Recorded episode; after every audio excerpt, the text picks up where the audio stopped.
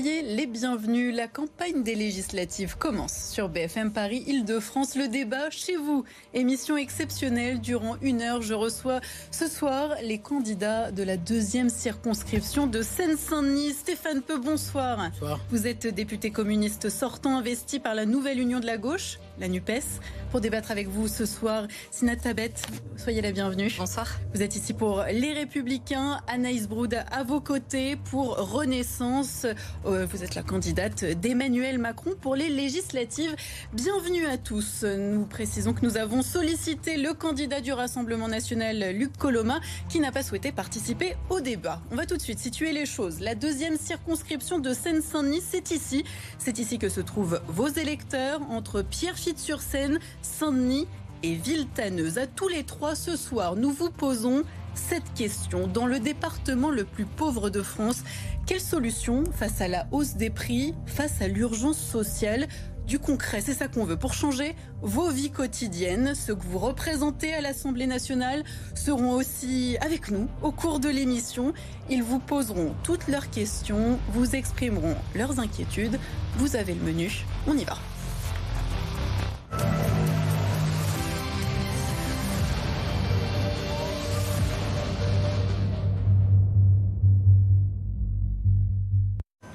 Avant de développer les thèmes liés aux élections législatives, euh, j'aimerais vous faire réagir à l'actualité de notre région, de votre département, la Seine-Saint-Denis.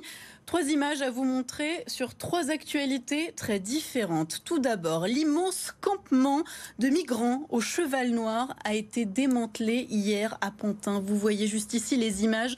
Environ 300 réfugiés ont été mis à l'abri, principalement des Afghans on a un peu l'impression d'un éternel recommencement. Comment éviter que des centaines d'hommes vivent dans des conditions insalubres pendant des mois entiers? Stéphane Pou, vous êtes régulièrement confronté euh, à ces, à ces situations Oui, alors des centaines d'hommes, de femmes et d'enfants. Et vous avez dit, oui, mais je, le dis parce que ce ne sont pas que des hommes adultes, il y a également des familles, des enfants, mmh. euh, et vous avez également dit que c'était principalement des Afghans. Euh, c'est le cas sur ce campement, en tout cas. Oui, oui, c'est le cas sur ce campement. Il y a eu beaucoup de larmes de crocodile qui ont été versées euh, au moment de la prise de Kaboul euh, par les talibans cet été, mais malheureusement, et, je le sais pour être intervenu pour essayer d'exfiltrer beaucoup, beaucoup de personnes qui étaient mm. en danger de, mort mm. en Afghanistan, j'ai réussi sur quelques-uns d'entre eux à les faire revenir en France. Nous n'avons pas dans notre pays les structures d'accueil pour euh, les réfugiés. Il s'agit ici de réfugiés, de gens qui sont en demande d'asile politique. Et tant que l'asile politique n'a pas été instruite, mm. tant que cette demande n'a pas été instruite, ils doivent pouvoir être hébergés dignement euh, dans des structures euh, adéquates. Or, ça fait depuis des années qu'aux portes de Paris, et principalement aux portes de Paris en Seine-Saint-Denis, porte de la Chapelle, porte mm. d'Aubervilliers, là c'était à la porte de Pantin, que nous vivons des campements qui sont démantelés, qui se restructurent un peu plus loin sans que jamais il y ait de, dispositif Que proposez-vous, Stéphane Eh bien, qu'il y ait, comme ça se fait en Allemagne, hum. qui accueille beaucoup plus de réfugiés et de demandeurs d'asile que la France, c'est qu'il y ait des structures au moins d'hébergement temporaire avec des douches, des antennes, des, lits, des antennes et une prise en, en, charge tant que la demande d'asile n'est pas traitée, une prise en charge qui respecte la dignité humaine. Sinatabet, ça vous semble une bonne solution? Pour euh, ces personnes à la rue, c'est un vrai mm. problème, notamment en Seine-Saint-Denis. Je rejoins Monsieur Peu, c'est mm. un véritable drame humain pour, euh, pour des familles entières, et d'autant plus qu'on sait que l'Afghanistan est un pays qui, est tombé sous les talibans il y a mm. quelques mois, où les, euh, les répercussions sur la société talibane sont absolument catastrophiques. Mm. On sait que ce sont des demandes d'asile politique. Effectivement, là, euh, il y a, il y a cette, cette situation où on démantèle, on remantèle, on démantèle, ils, reviennent, ils restent, parce que manifestement, ils n'ont mm. pas le moyen de, de faire autrement. je pense que les, les demandes d'asile doivent être instruites de manière beaucoup, beaucoup plus rapide, en fait. Il faudrait que les demandes d'asile puissent être instruites dans des délais euh, records sur des, sur, des sur des populations dont on sait qu'elles viennent de pays en guerre, dans des situations qui sont très critiques, directement à leur arrivée sur le territoire français. Et aussi, euh, on le dit, euh, de donner plus de moyens à l'OFPRA. Aujourd'hui, on a mm. des offices hein, qui permettent de, on a des offices qui permettent d'instruire ces demandes. Il faut leur donner tout donner plus de moyens. Donc. voilà, donner plus de moyens pour instruire dans de bonnes conditions les demandes d'asile sur notre territoire. Parce que c'est vrai que c'est le journal La Croix qui le disait hier, un rapport de la commission des lois du, du Sénat est à paraître et qui, qui dit qu'il y a un manque d'efficacité dans la politique migratoire en cause la saturation des services de délivrance, des titres de séjour, les échecs en matière d'expulsion d'étrangers en situation irrégulière. je m'adresse à vous puisque vous êtes la candidate d'Emmanuel Macron. comment, pour ce nouveau mandat, on va pouvoir faire changer les choses rapidement? Alors, il faut déjà avoir conscience que euh, pendant ce premier quinquennat et surtout sur la fin, on a déjà raccourci le délai de traitement euh, mmh. des demandes d'asile. Mais effectivement, agir sur ce délai de traitement, ça doit être notre priorité absolue. L'hébergement euh, provisoire pour les personnes en attente, ça peut être une solution, mais elle doit être absolument temporaire. Notre priorité absolue, c'est des, locaux pour accueillir ces personnes, tout simplement? Bah, pardon, mais il y, a des structures euh, qui sont censées exister. Par exemple, les, les, CADA, euh, qui sont les centres d'accueil des demandeurs mm. d'asile. Euh, c'est des structures qui existent. Il y a des financements, sauf qu'il y en a trop peu. il y en a pas beaucoup en Seine-Saint-Denis. Et, puis, enfin, je, crois que la, la situation dans laquelle on laisse ces réfugiés, je dis bien, ce sont des réfugiés ce sont pas euh, mm. on mélange parfois euh, l'immigration mm. euh, de, différentes natures avec la question des réfugiés. Quand vous avez des Afghans ou des Ukrainiens, ils fuient une guerre, une tyrannie, une dictature et ils doivent être accueillis au même titre les uns que les autres. Anaïs Brout, je vous laisse finir du coup votre propos. Je partage mm. ce que dit Monsieur Peu en insistant bien sur le caractère temporaire de ces solutions parce que l'objectif, c'est bien que les demandes soient traitées le plus rapidement possible et de leur donner ensuite la possibilité d'avoir accès à un logement, de pouvoir travailler aussi rapidement, euh, y compris euh, avant que euh, les choses soient complètement mmh. régularisées d'un point de vue administratif. Il faut gagner en flexibilité, il faut aller plus vite pour justement mieux prendre en compte la réalité de ces gens qui, fuient des situations le déclic, par exemple? Bah, je pense que c'est donner davantage de moyens à mmh. l'OFPRA et faire aussi en sorte, parce que je, on ne va pas se, mentir, mmh. je pense que euh, aujourd'hui dans l'administration euh, qui gère euh, ces questions, il y a peut-être aussi un manque de dialogue et d'efficacité. Aujourd'hui, il y a une réforme qui est en cours mmh. de l'action publique, des administrations. Je pense qu'il y a un travail qui a été commencé justement sur l'administration en lien avec, avec l'immigration. Il faut le poursuivre. Sur un tout autre sujet, on continue notre petit tour de l'actualité. Le Red Star, club de Saint-Ouen, club emblématique de la Seine-Saint-Denis, passe sous pavillon américain après le rachat par un fonds d'investissement. Rachat qui fait débat, qui provoque même la colère des supporters qui ont peur que le club perde son ancrage local. Sina Tabet, vous, député, vous soutenez qui dans cette histoire? Alors, je suis vraiment euh, le, le, foot ou même les. Là, c'est pas forcément ma spécialité, mais, euh, mais pour, être, pour être complètement honnête, je sais que le Red Star est un très très gros club local. Euh, ceci dit, enfin, des, des, clubs, des gros clubs français qui passent sous pavillon et sous financement étranger, c'est vrai qu'on a, on a eu aussi le cas avec le PSG. Enfin. Voilà, c'est il faut.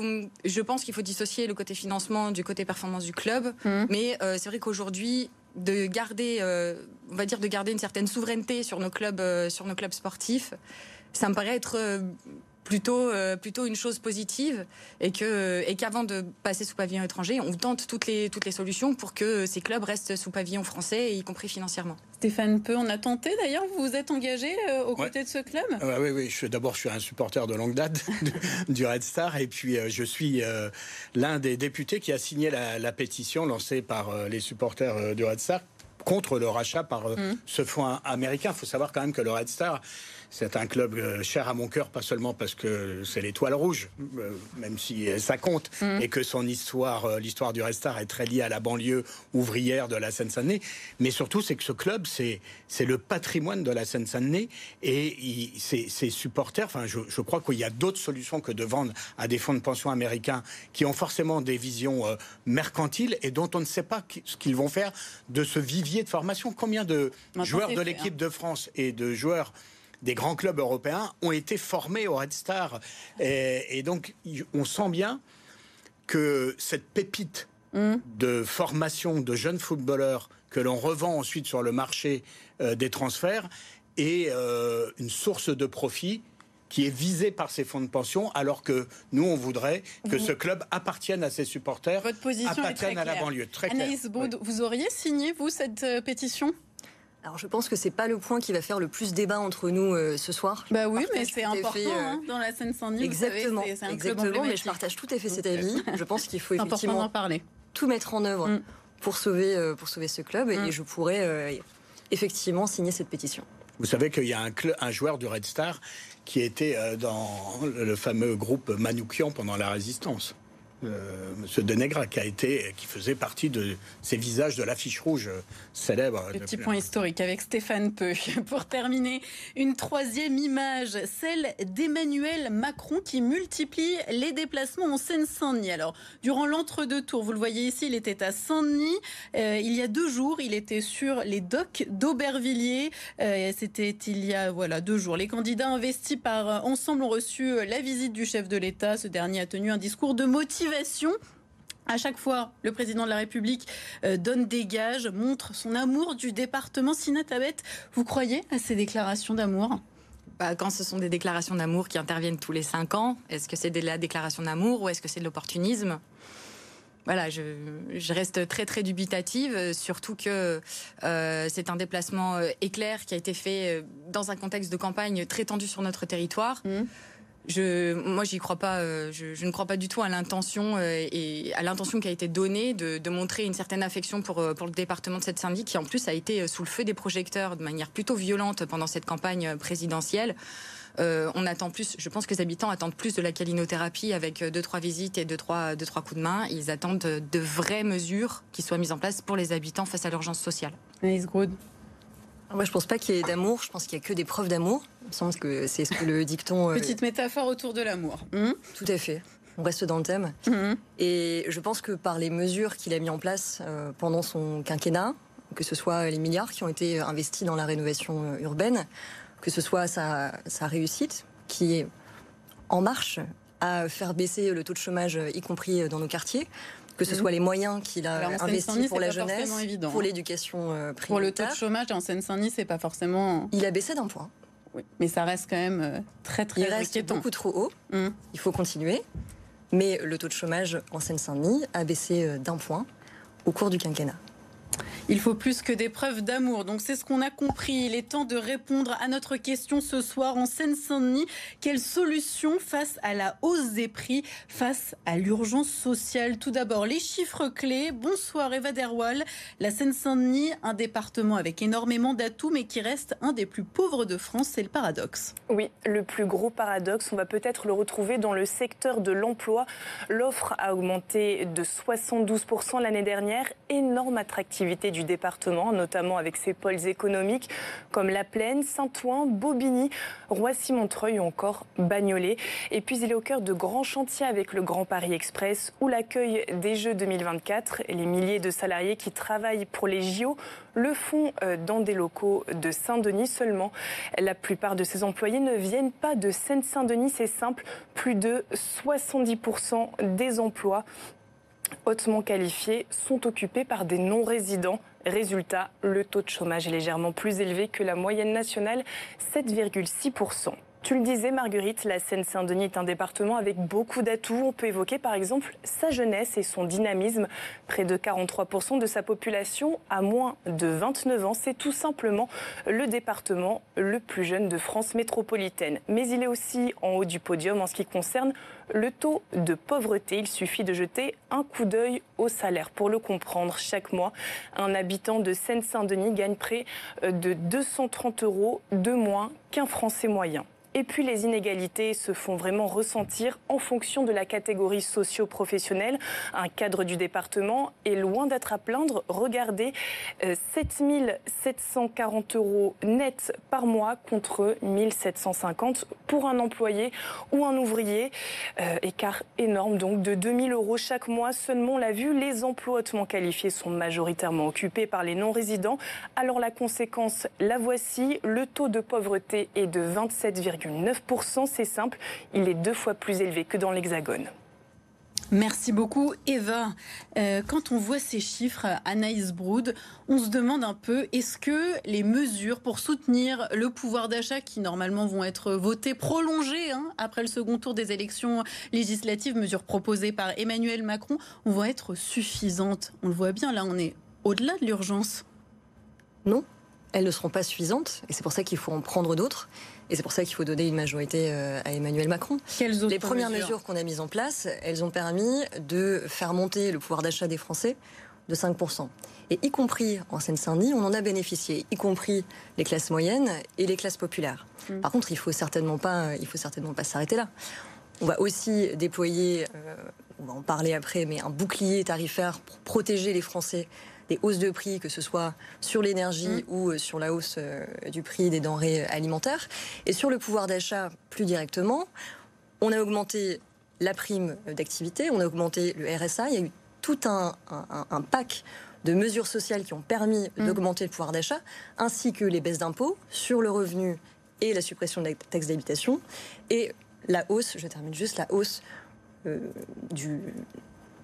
Le travail paye mieux, le chômage a baissé mm. et c'est quelque chose qu'on veut poursuivre. Alors, Sinatabet, est-ce que vous, ça vous semble suffisant, convaincant? Bah alors, euh, moi, ça me Pour la Seine-Saint-Denis, hein. on ne parle pas de l'ensemble des Français, là, on passe d'un territoire très particulier avec des difficultés particulières. Tout à fait. Alors, on est d'accord sur le fait que ce n'est pas, euh, ce n'est pas suffisant. Ceci dit, c'est la, c'est la méthode, en fait, qui m'interpelle un petit peu. Euh, c'est cette méthode de, de coup et c'est cette, cette méthode de dialogue entre révolte sociale et on va finalement sortir des mesures. Là, le fameux bouclier tarifaire dont vous parlez ne sortira pas aujourd'hui, il sortira après les, les législatives. C'est l'annonce qu'a fait Emmanuel Emmanuel Macron. C'est trop tard bah, euh, moi, je pense que euh, c'est un peu, c'est un peu de l'arnaque, c'est-à-dire que quand on veut créer une majorité au sein de l'Assemblée nationale, euh, avancer les arguments, n'ayez pas peur. Nous, on, a bien avancé nos programmes. Monsieur Peu a bien avancé son programme pour la Seine-Saint-Denis. Il a également avancé son, programme partagé avec UNUP. Nous, ou Nupes, excusez-moi, je toujours pas. Nupes. Voilà, Nupes. Euh, pour ma part, j'ai euh, défendu un programme depuis des mois, le problème mm. de, la droite républicaine. J'ai aussi avancé mes propositions concrètes pour la Seine-Saint-Denis. Aujourd'hui, que le président, que, les députés de la majorité, que même les candidats n'avancent aucune proposition en, faisant de l'hypothétique, ce n'est pas possible. En revanche, euh, nous, on a, je défends des mesures qui sont vraiment concrètes, à commencer par l'augmentation des salaires, pas que du SMIC, mais des salaires de manière générale de 10% jusqu'à 2800 euros net, puisque quand on a augmenté le SMIC, qu'est-ce qu'on propose à quelqu'un qui gagne 1500 euros par mois et qui a deux enfants à charge, qui est mère célibataire, par exemple? De défiscaliser les heures supplémentaires totalement et de transformer les RTT en salaire pour faire en sorte que ceux qui ont besoin d'arrondir leur fin de mois en travaillant un peu plus puissent avoir plus de pouvoir d'achat à la fin du mois. C'est trois grandes mesures qui sont simples. Je rejoignais euh, effectivement la suppression de la taxe d'habitation ou des, choses comme ça qui ne font mmh. pas de sens. Et concernant l'énergie, euh, plus qu'un bouclier tarifaire, aujourd'hui la TVA est très lourde sur l'électricité et sur le gaz. Donc aujourd'hui on a ce fameux bouclier tarifaire, mmh. mais la TVA, attendez, excusez-moi, mmh. représente aujourd'hui 16% des factures d'électricité l'électricité. L'électricité étrangle les ménages, que ce soit par les charges locatives ou par, que ce soit par les factures que nous recevons tous à la fin de chaque mois. Il y a un travail à faire sur la fiscalité. Il faut baisser à 5,5 la TVA sur euh, l'électricité, sur la consommation comme sur les contrats. souhaitait réagir. Je vous ai vu tiquer sur hypothétique. Alors, euh, je, je tiquais surtout sur euh, je voulais faire une correction, c'est que ce bouclier tarifaire, ces propositions, euh, la majorité n'a pas attendu les législatives pour les sortir. Elles ont d'ailleurs été votées, mhm. pas par vous Stéphane, Stéphane Peu, mais elles ont été euh, votées dans la loi de, finances de 2022 en octobre, en octobre dernier. Et je pense notamment à... Et elles vont être prolongées ensuite euh, et, au bouclier euh, tarifaire. On va regarder quelques chiffres et Stéphane Peu, je vous donne euh, la parole. L'inflation a atteint 4,8% en avril sur un an et devrait s'élever à 5,4% en juin. On n'a pas fini de voir les prix monter, y compris sur les produits de première nécessité. Depuis le 15 mars dernier, plus 15% sur les tickets de caisse. Vous proposez quoi, Stéphane Peu, pour éviter euh, aux habitants de Seine-Saint-Denis de se retrouver euh, sans rien dans leur frigo, tout simplement hein? On parle aussi des, produits de première nécessité. On a eu une série de mesures euh, de vos deux candidates adversaires. Vous, oui, oui, non, mais, enfin, d'abord, euh, la, relation de la Seine-Saint-Denis et le jugement des habitants de la Seine-Saint-Denis sur la politique d'Emmanuel Macron, il est quand même très, hmm. très sévère. Hein. Les élections présidentielles ont montré à quel point euh, euh, il y avait beaucoup de, de, défiance et de rejet d'une politique. Mélenchon est arrivé au, très largement au premier tour. Mais, hmm. mais pas seulement. Il y a, il y a, il y a un rejet.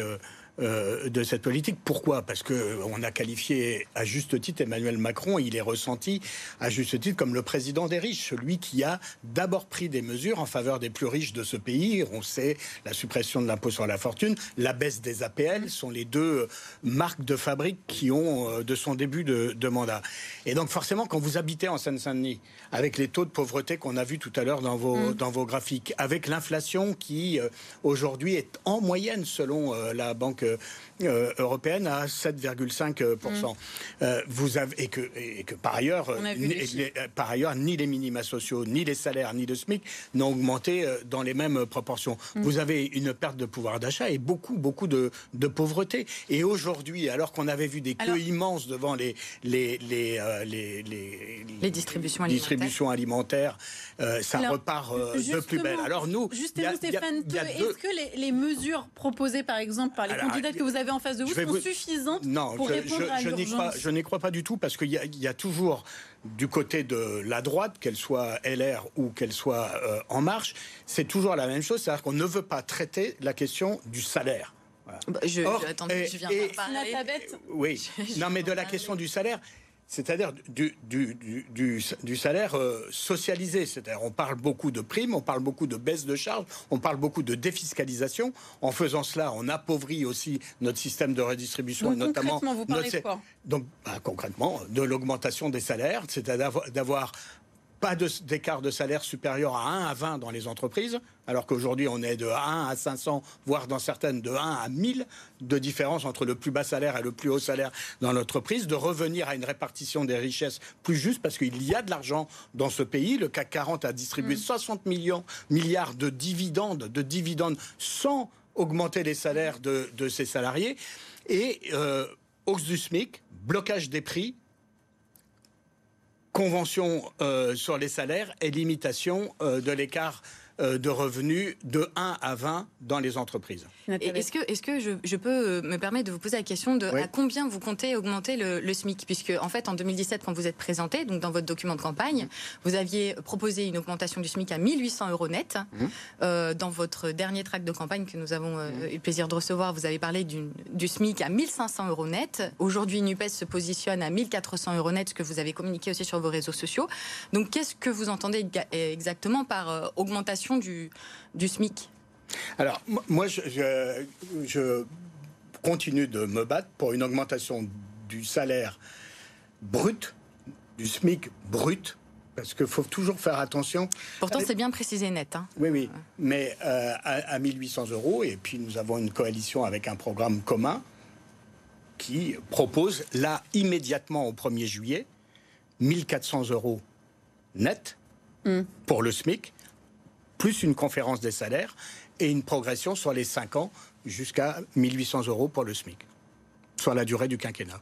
Anis, si, je peux juste dire un mot, je suis assez étonnée parce que... Vous êtes là pour débattre. Hein. Oui, je, m'attendais à ce que euh, monsieur peut défendre l'augmentation euh, des salaires. Par contre, euh, venant de quelqu'un de la droite, je trouve ça assez étonnant. Est-ce que vous n'avez pas peur ben, que les entreprises soient plus réticentes euh, à embaucher en augmentant les salaires Je suis surprise, ça ne devrait pas vous étonner, étant donné que 90% du programme d'Emmanuel Macron, c'est le programme de la droite qu'on a défendu depuis des mois. Emmanuel Macron ne veut pas augmenter. Donc, euh, la, remarque de Monsieur Peu est, est, est quelque peu pertinente, puisqu'effectivement, en fait, il y a il n'y avait pas de programme d'Emmanuel Macron.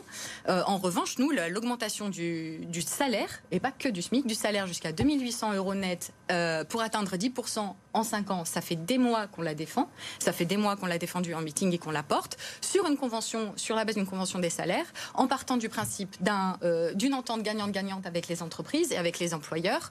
Les employeurs qui baissent les charges, qui jouent le jeu, pardon, qui jouent le jeu d'augmenter leur salaire, mmh. leurs salariés, on baisse les charges patronales et quand on sait à quel point les charges patronales étouffe, oui, mais, étouffe oui, mais c'est là où le, le recrutement. Excusez-moi, mais c'est là où il y a une entourloupe. Parce que. Bah, non. Non, mais c'est un petit peu, je, si je peux me permettre, il y a, parce que c'est très important de parler du salaire brut. Parce que quand on dit on, augmente le salaire par l'affaiblissement des charges, ce que vous appelez des charges, qui sont en fait des cotisations sociales.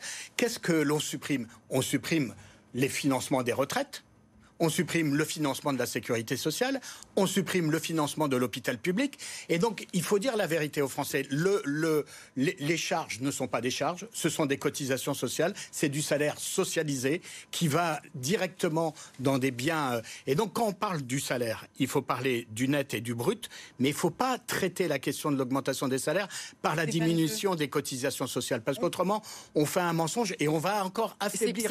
C'est pas un mensonge, monsieur. Vous savez que lorsqu'on a, bah, euh, lorsqu'on a fait euh, la demande à droite de, supprimer les, euh, les, charges patronales, une partie des charges en tout cas, sur le recrutement des alternants, ça, ça booste en fait, ça booste le recrutement. Mais vous savez pourquoi ça donne de l'emploi à des gens qui vont consommer, il est dans cet à des gens qui vont consommer. à cause de politiques comme on va y revenir sur les services publics en Seine-Saint-Denis. J'aimerais juste donner la parole à Anaïs Broud qui a un peu de retard. Euh, s'il y a donc une mesure pour faire sortir les habitants de la Seine-Saint-Denis, vous avez vu les chiffres comme moi, de la pauvreté, qu'on soit clair avec nos téléspectateurs, la vôtre, quelle est-elle? Je ne peux pas répondre euh, juste. On va essayer d'avancer. Parce qu'il faut que ça soit clair aussi pour les gens qui nous regardent. Mais je pense que je peux vous répondre en revenant sur, eh le, ben, point, euh, sur le point juste avant. Qui est que ce que nous défendons, c'est une augmentation du SMIC en lien mm. avec l'inflation pour prendre en compte justement cette hausse des prix. Mais l'objectif, c'est surtout de faire en sorte de former euh, les gens, de les faire, de les ramener vers l'emploi s'ils en sont, euh, euh, éloignés, et d'autre part d'avoir quand même toujours des aides sociales pour les personnes qui provisoirement en ont besoin.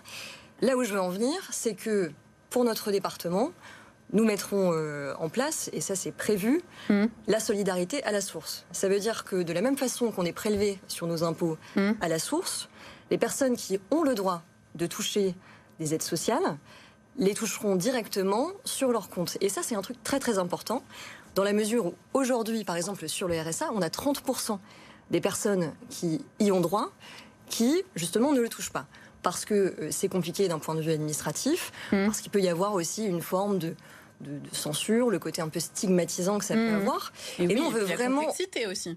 Exactement, la complexité administrative.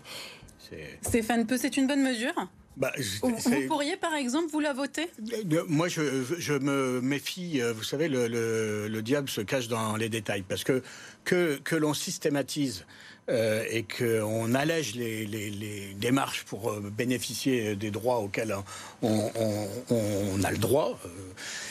Euh, c'est une bonne chose. Et c'est vrai qu'il y a beaucoup d'allocataires, APL, euh, mm. RSA, etc., qui ne touchent pas parce que. Mais d'abord, il faut arrêter de dématérialiser parce que les gens ne peuvent plus rencontrer Donc vous pourriez une la personne voter, physique. Non, mais attendez, non, parce que derrière cette proposition, il y a une autre proposition phare d'Emmanuel Macron, c'est de fusionner tous les minima sociaux. Et là, c'est une grande entourloupe parce que l'allocation adulte handicapé, l'allocation parents isolés, l'allocation logement, l'allocation euh, euh, euh, le RSA, tout ça fusionné dans une même. pour les habitants de la Seine-Saint-Denis eh ben, ben, la, conséquence, c'est d'une grosse perte de pouvoir d'achat parce que ce sera non plus des aides qui sont calculées en fonction des situations individuelles de chacun. Quand quelqu'un touche l'allocation parent isolé, c'est parce qu'il est parent isolé et donc il a des charges supplémentaires. Si tous les minima sociaux, si tous les ah, c'est en gros dans le programme d'Emmanuel Macron. Et on a essayé de nous le faire passer pendant la dernière mandature. Et heureusement, entre guillemets, il y a eu Covid aujourd'hui, et je pensais que vous alliez me parler de ça, je pensais que vous alliez me parler du fait que le RSA, le fait toucher euh, le RSA sera conditionné par On va en parler juste après, juste sur cette question. Ce qui est quelque chose que j'assume complètement, Bien je sûr. défends. Et, sur ce que vient de dire euh, Stéphane Peu non mais Non, mais il faut bah, évidemment prendre en compte la spécificité de chaque situation. Écoutez, si vous ne voulez pas m'écouter moi, écoutez la Fondation Abbé Pierre. Mm. ou la Fondation de France, ou le Secours Populaire, toutes ces associations caritatives qui disent au président de la République, votre projet de fusionner tous les minima sociaux en un seul est une folie pour les plus modestes de ce pays. Ce que je vous dis, c'est que pour l'instant, ça ne fait pas partie. Euh, Je suis bah, désolée, mais ça ne fait pas partie des propositions que je défendrai en Je suis désolée, mais alors là, pour le coup, euh, extraordinaire, mais je suis d'accord avec Monsieur Peu. Nous, c'est comme ça aussi qu'on a compris euh, la mesure qui a été proposée par Emmanuel Macron de fusionner. Et effectivement, le rapport de l'abbé Pierre, le, rapport de la Fondation Abbé Pierre est très explicite. Euh, il y a, ça va faire baisser, ça va faire baisser l'essentiel des pensions.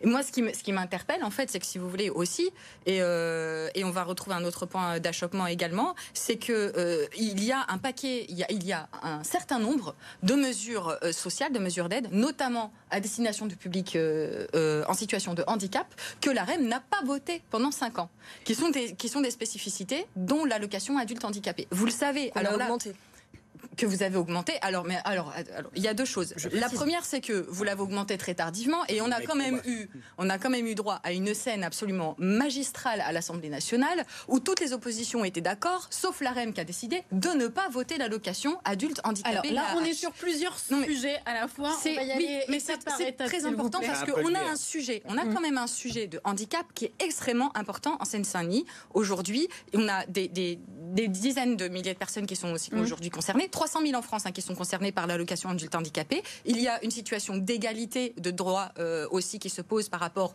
au conjoint, c'est-à-dire qu'une personne qui est mariée, euh, donc par amour, n'a plus droit à son allocation adulte handicapé. Emmanuel c'est un Macron sujet... l'a dit lui-même pendant le débat face à Marie. mais... voyez, mais, voyez un petit peu, voyez le sujet qu'on a avec la majorité. Je peux me juste de compléter sur ce point. Non, voyez, la, juste écouter la réaction d'Anaïs Broud. Vous, l'attaquez directement. Non, non, mais il se trouve que cette loi sur la déconjugalisation de l'allocation adulte handicapé, je l'ai portée. Hein, donc je peux vous dire. très important. Et le président de la République est revenu dessus.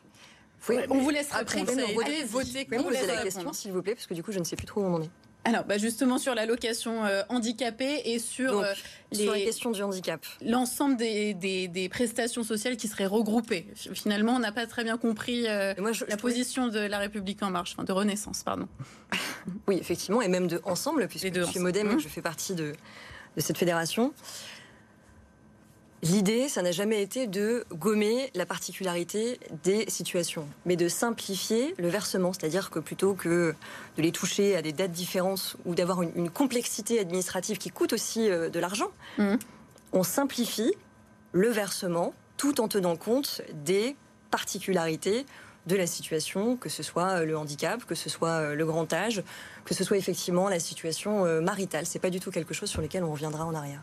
Voilà, on a entendu votre position, Anaïs Brood. J'aimerais qu'on parle un peu du RSA, s'il vous plaît, puisque 11% de la population en bénéficie en Seine-Saint-Denis. Donc forcément, ceux qui nous regardent et qui habitent le département ont envie de savoir euh, ce que ça va devenir. Euh, donc il a été réévalué, hein, ce RSA, euh, au 1er avril 2022 de 1,8%. Stéphane Peu, est-ce qu'il faut aller plus loin?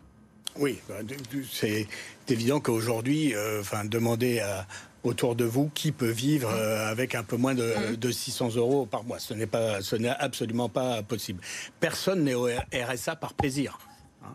Euh, et donc, euh, il y a besoin d'avoir une solidarité nationale vis-à-vis de nos compatriotes qui sont sans emploi, sans emploi depuis un mmh. certain nombre de temps. Alors, il faut faire plus sur la formation professionnelle, mais assujettir, c'est-à-dire conditionner le versement de l'allocation qui est l'exercice de la solidarité nationale. Au fait de travailler au minimum 20 heures, c'est-à-dire inventer ni plus ni moins qu'un travail à deux fois moins que le SMIC pour les bénéficiaires du RSA, c'est absolument honteux euh, et, et indigne, surtout quand on connaît les richesses qu'il y a dans ce pays et l'absence de répartition de la richesse. Alors, vous évoquez cette mesure qui est présente, il me semble, dans vos deux programmes, de conditionner le RSA à de la formation. Anaïs Broud, pour commencer non, c'est pas de la formation, excusez-moi, il faut qu'on soit précis. C'est la formation, ça existe déjà pour les.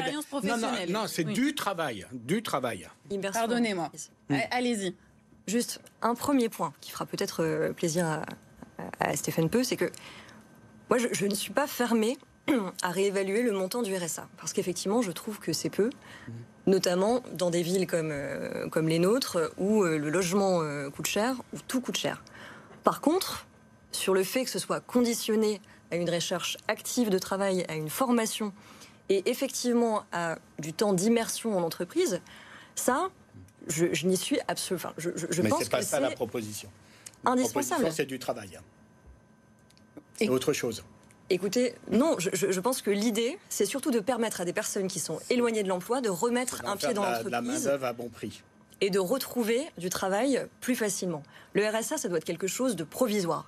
En Seine-Saint-Denis, les habitants n'ont pas envie de rester au RSA. Ils ont envie de trouver un travail, ils ont envie de se former, et c'est ça qu'on veut permettre, et c'est pour ça qu'il faut renforcer la politique d'insertion. La politique d'insertion dans le département est insuffisante. Et, on va y revenir dans le détail. Et on va y revenir dans le détail. vous partagez Alors, euh, encore une cette position sur le RSA On va remettre quand même les choses dans l'ordre et mmh. en place. Ça n'est pas une proposition d'Emmanuel Macron. C'est une proposition de la droite républicaine qui a été reprise par Emmanuel Macron par manque d'originalité. résultat, elle se trouve dans vos deux programmes, en tout cas. Peu importe, mais il y a le principe de la droite et la droite. Non, il n'y a pas un principe de la droite et de la droite. C'est qu'à un moment donné, on a eu un candidat qui a refusé de faire campagne, qui s'est dit par facilité, je vais prendre 90% à, droite, 10% à gauche, allez, euh, euh, et, et, et un, allez, non, 80% euh, à droite, 15% à gauche et 5%, je vais recycler mes propositions de 2017 que je n'ai pas tenues. on va aller au-delà du recyclage. Ça, c'est ce qui s'est passé. Le, le, RSA par rapport au, travail. Alors déjà, euh, moi, j'entends votre argument de dire, euh, attention, c'est du, du, travail mal rémunéré. Dans ce cas-là, ben, moi, j'ai envie de vous poser la question, qu'est-ce que vous pensez des stagiaires? Puisque les stagiaires, ils sont quand même rémunérés 35 heures avec, bon, pour avoir été stagiaire il n'y a, a, pas si longtemps que ça, euh, des, des, rémunérations de stage. Exactement. Et donc l'objectif, c'est quoi? L'objectif, c'est bien des insérer. Mm. C'est bien des insérer professionnellement, c'est qu'ils se fassent de l'expérience, c'est qu'il n'y ait pas de trou dans leur CV, qu'il n'y ait pas de décrochage. Moi, j'ai déjà été en recherche d'emploi. Franchement, je, le dis très sincèrement, à la sortie de mes études, euh, ben, manque de bol, je, pointe à Pôle emploi comme des milliers euh, et des milliers, des dizaines de milliers de personnes chaque jour je sais ce que c'est et la difficulté que c'est de, d'être seul déjà, de se sentir isolé, d'avoir la pression de ses parents, d'avoir la mm. pression des gens autour qui, qui, trouvent un travail, eux, qui disent mais comment ça se fait que tu trouves pas d'envoyer des centaines et des centaines de CV, d'essuyer des centaines et des centaines de refus et d'accepter un travail à l'autre bout du pays parce qu'à un moment donné, on n'a plus le choix, mais, il faut le faire. Mais, mais, en quoi Pour le coup, ben, ben, honnêtement, moi, à l'époque, ce que vous voyez pas, moi je reçois dans ma permanence de député tous les jours des gens qui sont dans cette situation en recherche d'emploi. Et, et je que les que, le pôle emploi, ce qui était auparavant euh, la NPE, euh, ne remplisse pas sa mission, accompagne mal les demandeurs d'emploi, euh, qu'il y ait plus de conseillers individuels en fonction des parcours, que les dispositifs de formation tout au long de la vie pour essayer de s'adapter aux mutations du travail soient déficients dans notre Paris. Oui, et ça fait partie de nos propositions que d'avoir justement une formation tout au long de la vie. Mais que de faire peser sur les allocataires du RSA la suspicion qu'ils se contenteraient de ça parce qu'ils ne veulent pas travailler et fournir une main-d'œuvre bon ça. marché. C'est pas ça. Il y, a, eu un rapport de la Cour des comptes, monsieur Peu, il y a eu un rapport de la Cour des comptes qui a été très clair sur l'efficacité du RSA. Il n'est pas efficace en l'état actuel. Il faut Mais il ne satisfait personne, RSA, à commencer par ceux qui le touchent. permettre à ces gens de se réinsérer qui, à, quelques heures par semaine, au moins pour avoir des relations sociales, pour retrouver un cadre de travail, pour se remettre en fait en, en condition et aussi pour avoir un petit peu ce, petit plus sur le CV. Parce que franchement, on peut, euh, on peut dire ce qu'on veut, on peut être né dans le mauvais département, avoir, euh, voilà, être euh, tous les facteurs discriminatoires pour mm. soi, ça fera jamais aussi mal qu'un gros trou dans un CV. On va avancer, on va avancer mais c'est quand, même, quand même une suspicion qu'on fait peser sur les allocataires du RSA que ce sont des feignants et qui se contentent de leur situation. Pas du tout, parce que comme vous dites, comme vous dites, comme vous dites, je suis d'accord avec vous. Comme vous dites, je suis d'accord avec vous. Qui peut être content de vivre avec le RSA Et Personne, on, ne peut pas. On, ne peut avancer sur la question de la formation, etc. Vraiment, c'est important. On a, je pense qu'on a bien compris vos positions aux uns et aux autres. Euh, j'aimerais qu'on s'arrête sur ce chiffre présenté tout à l'heure, et c'est dans la droite ligne. Vous allez pouvoir continuer à débattre. On a un paradoxe terrible. Il y a de l'emploi dans le département, mais le problème, c'est que 70% des emplois hautement qualifiés sont occupés par des personnes qui n'habitent pas le département. Et selon l'INSEE, regardez, un habitant sur trois dans le département n'a aucun diplôme. Euh, Anaïs La formation, c'est l'enjeu. On a commencé à l'évoquer. Que proposez-vous très concrètement? Moi, je commencerai encore plus tôt euh, avec l'orientation au collège, avec le développement des stages de troisième pour aussi ouvrir un peu le champ des possibles, se faire, si possible, euh, des relations.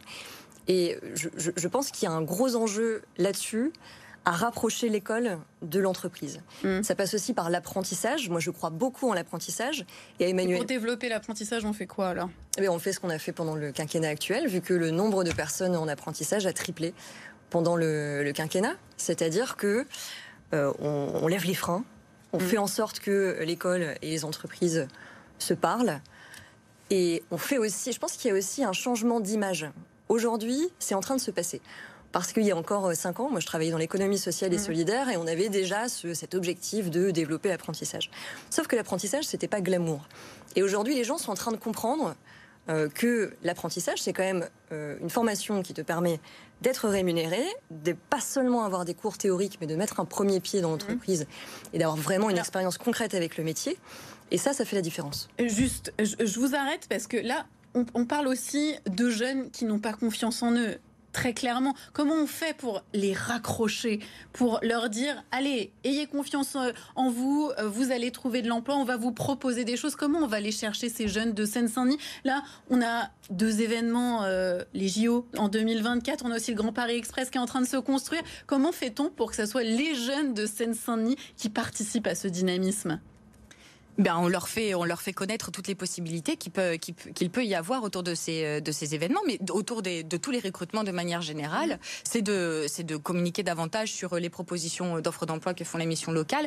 Alors par contre, je reviendrai juste sur une chose parce que euh, il y a il y a quand même deux sujets. Euh, l'apprentissage, c'en est une, mais mmh. là on parlait quand même des emplois très qualifiés. Mmh. Que 70% des personnes qui ont des emplois très qualifiés n'habitent pas en Seine-Saint-Denis.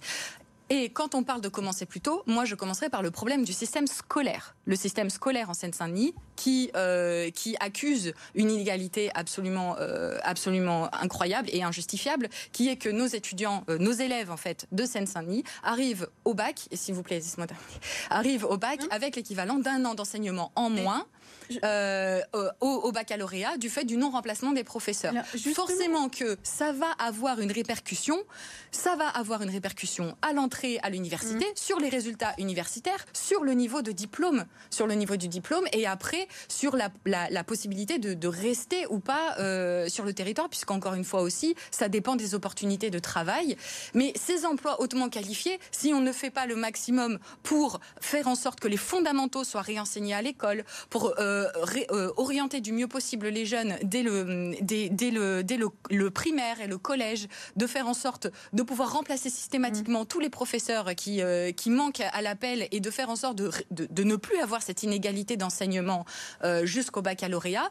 Je, je suis sûre que d'ici quelques années, c'est ces emplois très qualifiés seront, pourront être occupés par nos jeunes de Seine-Saint-Denis. Mais pour ça, il faut réduire cette inégalité-là euh, en matière d'éducation. Alors, vous avez exprimé cette situation, en fait, qui est une grande préoccupation. Hein. On l'a ressenti euh, à travers nos reportages sur le terrain. Je vous le disais, les franciliens vont vous poser des questions et on va écouter euh, une question de Nelvi sur ce sujet clé de l'éducation. Elle parle de ce point que vous venez d'écouter. On y va. Je m'appelle Nelvi, j'ai 24 ans. Dernièrement, je travaillais avec mes petits frères qui sont inscrits au collège de Sainte-Saint-Denis et j'ai remarqué que leur programme n'était pas complètement terminé alors qu'il a le brevet dans quelques mois. Et euh, cela était dû à une absence des professeurs dans les lycées de Sainte-Saint-Denis et, et dans les collèges. Et ma question est de savoir quels sont les moyens mis en place pour y remédier à cette absence des profs dans les collèges de Sainte-Saint-Denis. Je vous laisse répondre. Écoutez, ça tombe bien qu'on en parle parce mhm. que le président, le président de la République s'est engagé à ce qu'il y ait obligatoirement le remplacement euh, des professeurs absents en faisant appel à des professeurs euh, sur la base du volontariat qui recevront une rémunération euh, supplémentaire et pourront avoir des missions en plus, comme fournir un accompagnement individualisé. Non, mais, vous savez, j'ai écrit avec un député des Républicains un rapport sur la Seine-Saint-Denis et sur les inégalités euh, de traitement. Ce qui est paradoxal, c'est que vous avez dit tout à l'heure, on est le département le plus jeune de France, et donc c'est dans ce département que la nation devrait miser le plus sur la mmh. jeunesse. Or, c'est dans ces départements qu'on mise le moins sur la jeunesse, notamment qu'on mise le moins sur l'éducation. Parce que je vous mets au défi de trouver un autre département en France où un élève de la sixième à la terminale, c'est-à-dire l'équivalent d'une année scolaire entière sans remplaçant. Ça veut dire que On est dans, d'accord sur le dans- oui, mais on veut les solutions. bah, les solutions, les solutions, c'est que ce département ait le même traitement que les autres. La Mais Seine-Saint-Denis, pourquoi il ne l'a pas? Eh ben parce qu'il y a une discrimination qui a été révélée dans le rapport parlementaire que nous avons rédigé et qui était, euh, qui avait fait l'unanimité sur tous les bancs. On avait été reçu par le Premier ministre. Il était venu en Seine-Saint-Denis. Il y a eu un plan État fort en Seine-Saint-Denis. Mais s'agissant de l'école, C'était en octobre 2019. absolument. Et s'agissant, présenté par Édouard Philippe. oui, mais qui était euh, réalisé sur la base d'un rapport que, auquel j'avais participé. Il nous Bon, avait ça n'a pas fonctionné. Le- mais le problème, c'est qu'il faut mettre les moyens. Si vous avez le problème, si vous voulez, c'est que dans un département populaire comme la Seine-Saint-Denis, quand vous avez des parents qui n'ont, euh, ont des enfants qui n'ont pas de prof de maths depuis six mois. Moi, j'ai des mamans, elles viennent me voir avec des factures de cours particuliers qu'elles prennent sur Internet et qu'elles payent parce que il y a rien de plus précieux que l'éducation de ces enfants dans les de, de ces enfants dans les familles populaires. Mais quand ça se fait à Paris, ou quand ça se fait dans un département euh, où euh, les catégories sociales des populations est plus élevée, elles ont euh, tout de suite une réaction euh, de l'État, du rectorat, euh, pour pallier à ces difficultés. Alors- Et en Seine-Saint-Denis, en Seine-Saint-Denis, c'est moins de moins de policiers, c'est moins d'enseignants, c'est moins alors, de magistrats, c'est toujours moins de tout. À si l'instant, vous voulez. Anaïs Broud a évoqué euh, une proposition pour faire venir Non, mais- des professeurs, si j'ai bien compris. Il y en a d'autres. Mais madame, offre- mais alors, madame, mais c'est- c'est- il ne s'agit pas de proposition. Ils ça fait cinq ans qu'ils sont au Hum. pouvoir. Ça fait cinq ans que tous les mois, j'écris au recteur d'académie, au ministre de l'é- l'éducation, euh, Monsieur Blanquer, pour lui signaler des, des- des non-remplacements dans les écoles, des enfants qui ont- n'ont pas de- de- d'enseignants. Et vous avez été entendu de toute des- évidence. N'a jamais été entendu puisque la, situation n'a jamais été aussi catastrophique qu'elle l'est actuellement dans les écoles de la Seine-Saint-Denis. Vous avez été entendu. Vous avez je été vous donne la entendu, parole Et j'aimerais aussi dire un mot sur le plan en état fort. euh, Alors, est-ce que, vous pouvez, s'il vous plaît, juste Pardon. répondre à Stéphane Peu On est sur une problématique. ça a jamais été Je, je suis en train de, lui répondre parce que c'est le plan que, ce- que Stéphane Peu était en train d'évoquer, Ouais. qui a permis deux choses. Un investissement important dans la rénovation, notamment des établissements. Et deuxième chose, surtout, la prime de fidélisation de 10 000 euros accordée aux enseignants et aux policiers et au personnel, au personnel administratif travaillant dans les préfectures, qui exercent pendant 5 ans sur notre territoire. Ça a fonctionné cette prime? Vous avez des chiffres, par exemple? Je n'ai pas de Mais chiffres Vous savez quand Mais elle parce que ça n'a pas fonctionné. à vous donner. Oh. Ça vient juste d'être mis en place. On Voilà. peut peut-être Oui. aussi laisser un peu de temps à la mesure pour prendre. Je reviendrai vers vous avec des chiffres. Mais il y a, il y a une deuxième chose, c'est les conditions de vie aussi dans nos villes et qui sont liées peut-être à la façon dont elles ont été gérées pendant ces dernières décennies. Sina Tabet.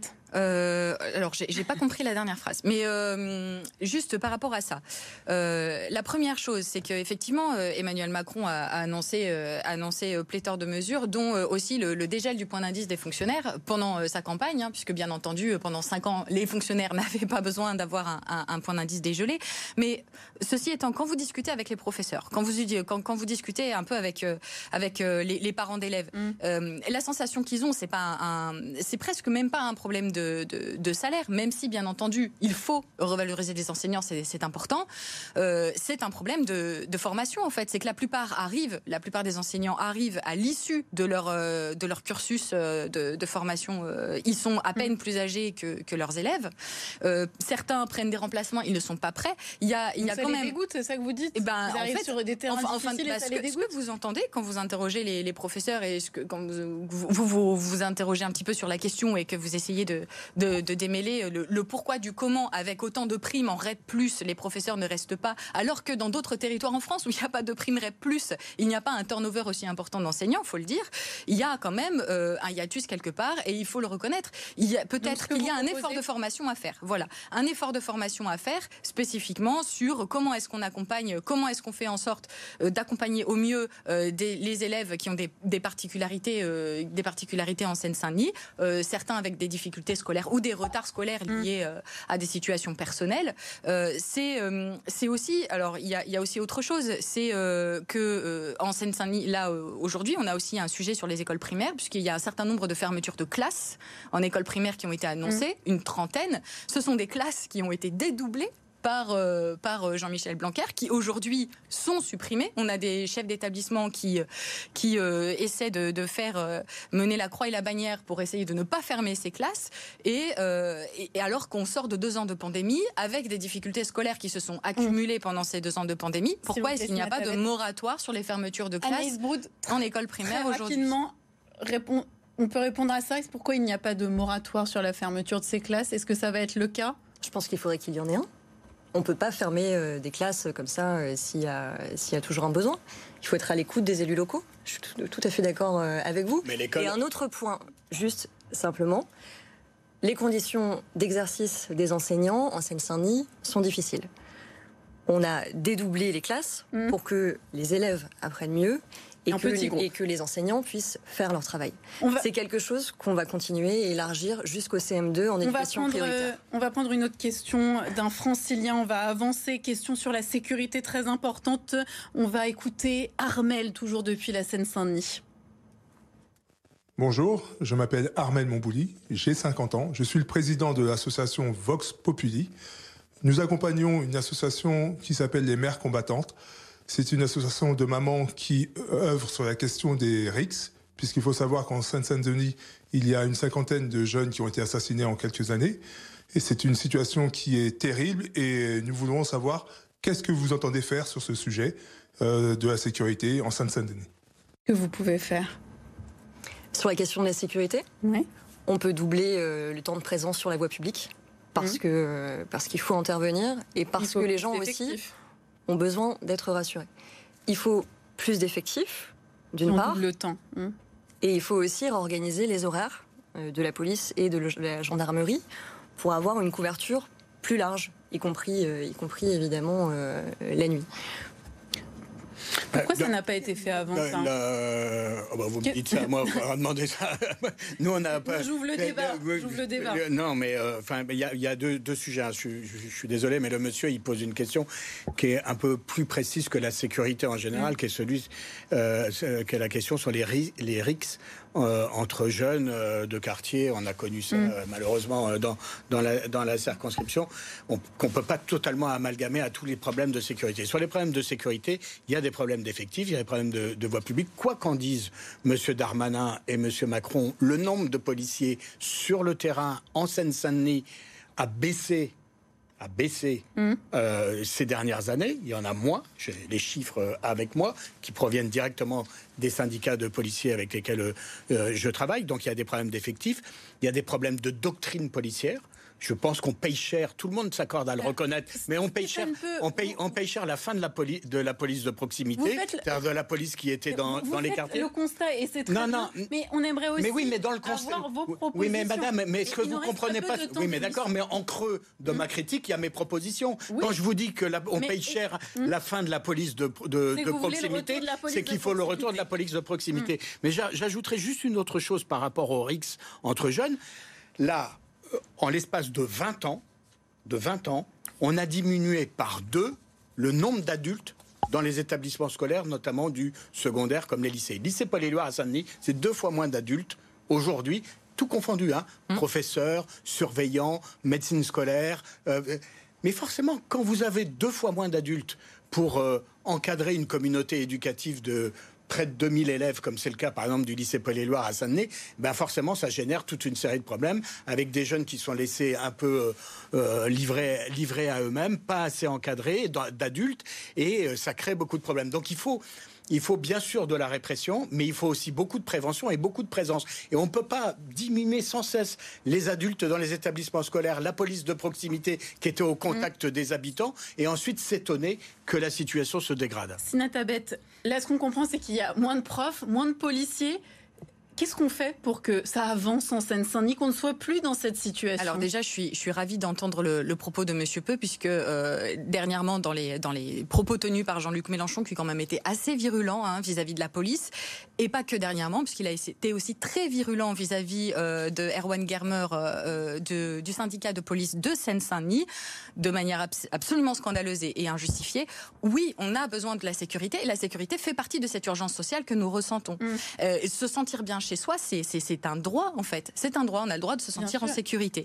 En ce qui concerne les risques. clairement, il y a un déséquilibre en Seine-Saint-Denis. Il y, a un déséquilibre en Seine-Saint-Denis. Ceci étant, effectivement, il y a besoin de remettre de la confiance entre les habitants de Seine-Saint-Denis mmh. et entre la police.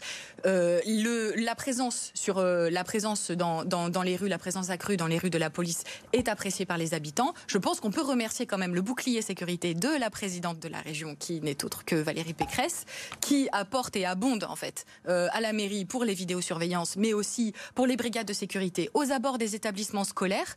Ce qui est important, ça peut être aussi un moyen de lutter contre les rixes lorsque les affrontements commencent aux abords des établissements scolaires mmh. et, euh, et pour les effectifs de police. En ce qui concerne les rixes, il y a quand même un aspect très particulier des réseaux sociaux. À savoir que ça s'organise souvent sur les réseaux sociaux.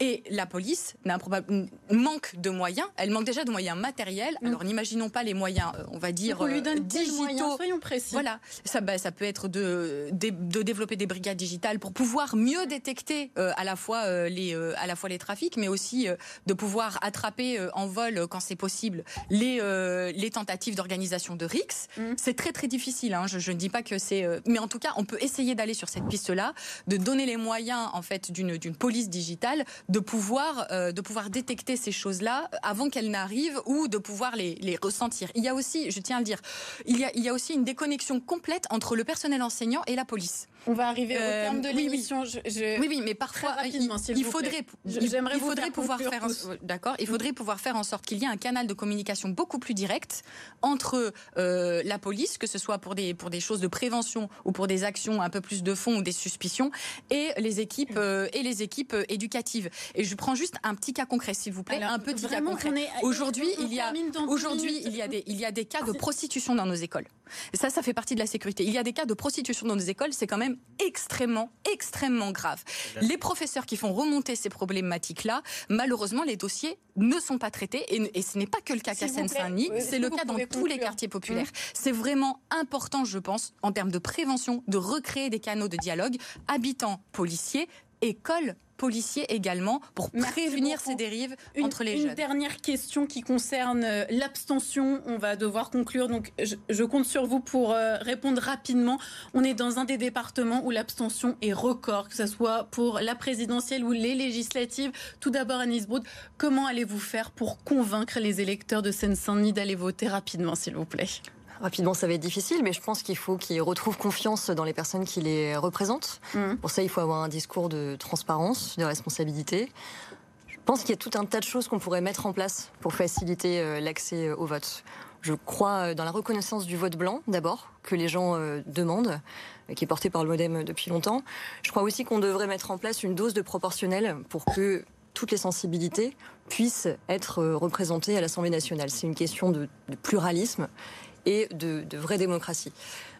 Stéphane peut bah, conclure également sur cette thématique cruciale. beaucoup sur euh, votre euh, esprit synthétique. Eh ben, je vais essayer, mais beaucoup d'habitants et de jeunes de la Seine-Saint-Denis ont considéré qu'ils s'étaient fait voler l'élection présidentielle. Et ils sentent bien qu'avec l'élection législative, ça peut être un troisième tour. On peut prendre sa revanche. On peut empêcher Emmanuel Macron d'avoir pendant cinq ans les pleins pouvoirs pour continuer une politique qui se fera toujours au service des plus riches et forcément au détriment des classes populaires qui sont majoritaires en Seine-Saint-Denis. Tabet, vous avez 30 secondes, je vous laisse le mot de la fin. Alors, euh, moi, au contraire, je ne pense pas que c'est le troisième tour de l'élection présidentielle. Je pense que le rôle d'un député, c'est de défendre les habitants de Seine-Saint-Denis. J'ai proposé un programme, en tout cas, dans ce sens. C'est important parce que défendre les intérêts, ça veut dire savoir aussi s'opposer, que ce soit à la majorité ou que ce soit aux autres opinions. Ça veut dire pouvoir s'indigner, pouvoir porter des choses au plus haut niveau de l'État. On ne peut pas le faire quand on est une majorité qui vote, euh, qui vote en blanc-seing la politique du président de la République puisqu'on a déjà payé pour voir pendant cinq ans. On ne peut pas le faire non plus, probablement, quand on vote pour un, une formation politique aussi hétéroclite et où chacun souhaite garder son idéologie euh, personnelle comme aujourd'hui l'UPES, et où, en fait, il n'aboutira rien du travail législatif. Pensez d'abord à faire entendre votre voix, votez avec votre cœur, c'est vraiment important. Merci à tous d'avoir participé à ce débat. Sina Tabet, Anaïs Broud, Stéphane Peu. On va aussi regarder les autres candidats dans la deuxième circonscription de Seine-Saint-Denis. Aurélien Pichard pour le parti animaliste, Luc Coloma pour le Rassemblement national, Vanessa Petit pour Reconquête et Soukouna Bakari sous l'étiquette Seine-Saint-Denis au cœur. Le débat chez vous, c'est terminé. Merci à tous ceux qui ont participé à la réalisation de cette émission. Tout de suite, une nouvelle édition sur BFM Paris-Île-de-France. L'actualité se poursuit.